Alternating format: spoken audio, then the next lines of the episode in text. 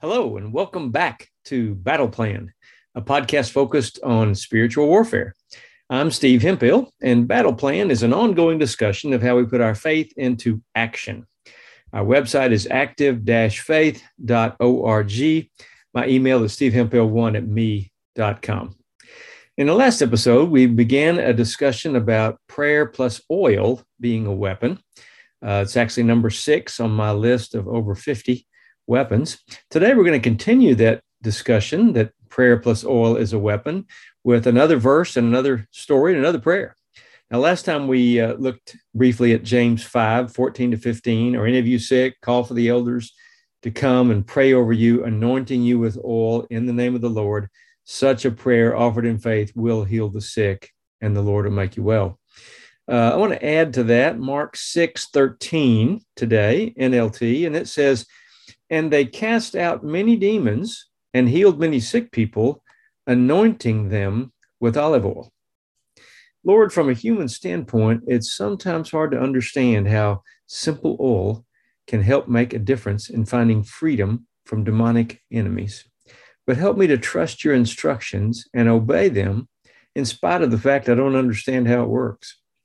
Sometimes, Lord, I just need to obey your commands without fully understanding them. Help me to have that childlike faith that you desire. In Jesus' name. I was speaking at a church in um, central Oklahoma a few years ago, and I was teaching on spiritual warfare in a Sunday morning setting. And I noticed a lady on the second row, very intent on what I was saying. And I started to notice she had tears coming down her face. And when it was over, she came up to me at the end of the service and uh, hugged me and was crying and said, Thank you so much for having the courage to talk about this.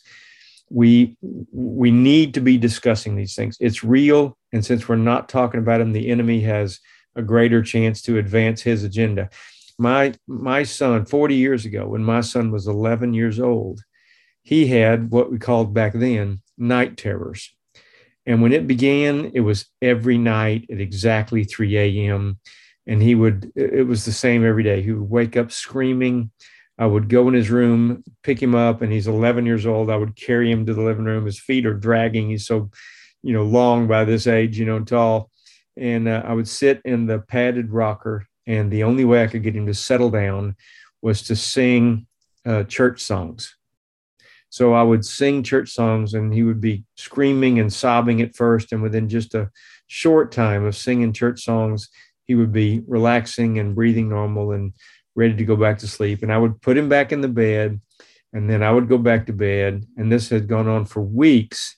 And we were both uh, scared to go to sleep and exhausted at this point. And one night, when when this happened again, I did my normal procedure. I went and got him, and I carried him to the to the big padded rocker in the living room, and I rocked and and uh, sang to him. And as he settled down, I, you know, I, I put him back in his bed and tucked him in. But that night, instead of going back to my bed and going to sleep, I went back to the chair and I just started praying. I just said, Lord, we can't keep this up. We're exhausted and, and he's scared to go to sleep. What do we do? Tell me what to do. And she said she looked up and she saw crouched down on this big dining table she had, she saw a demonic entity.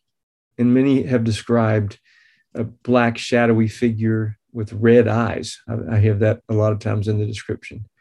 She said, Our eyes met.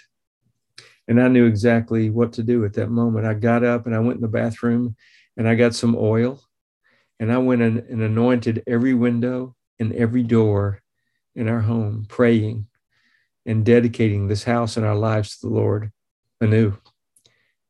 And you know what? He never had another nightmare. She said, You're right, Steve. Symbols work. God is still on the throne and prayer is still powerful. So, in light of today's thoughts, let me suggest part of your personal battle plan, especially if you or someone you love is having nightmares, might be to stake the house and perhaps the bedroom and even the bed castles used to have a moat and a wall and guards, etc. And anoint every window and door with oil. You might be surprised what happens. Maybe you could pray like this Lord, grant me the faith to act on your instructions and biblical examples. Let the results that occur increase my faith even more, and let your people find freedom from our unseen enemies. In Jesus' name. See you next time on Battle Plan. We'll cover another story of prayer plus oil being a weapon, and this is going to be a, a haunted dorm room story. Let me just remind you to keep praying because prayer works. God loves you, and I love you. Have a great day.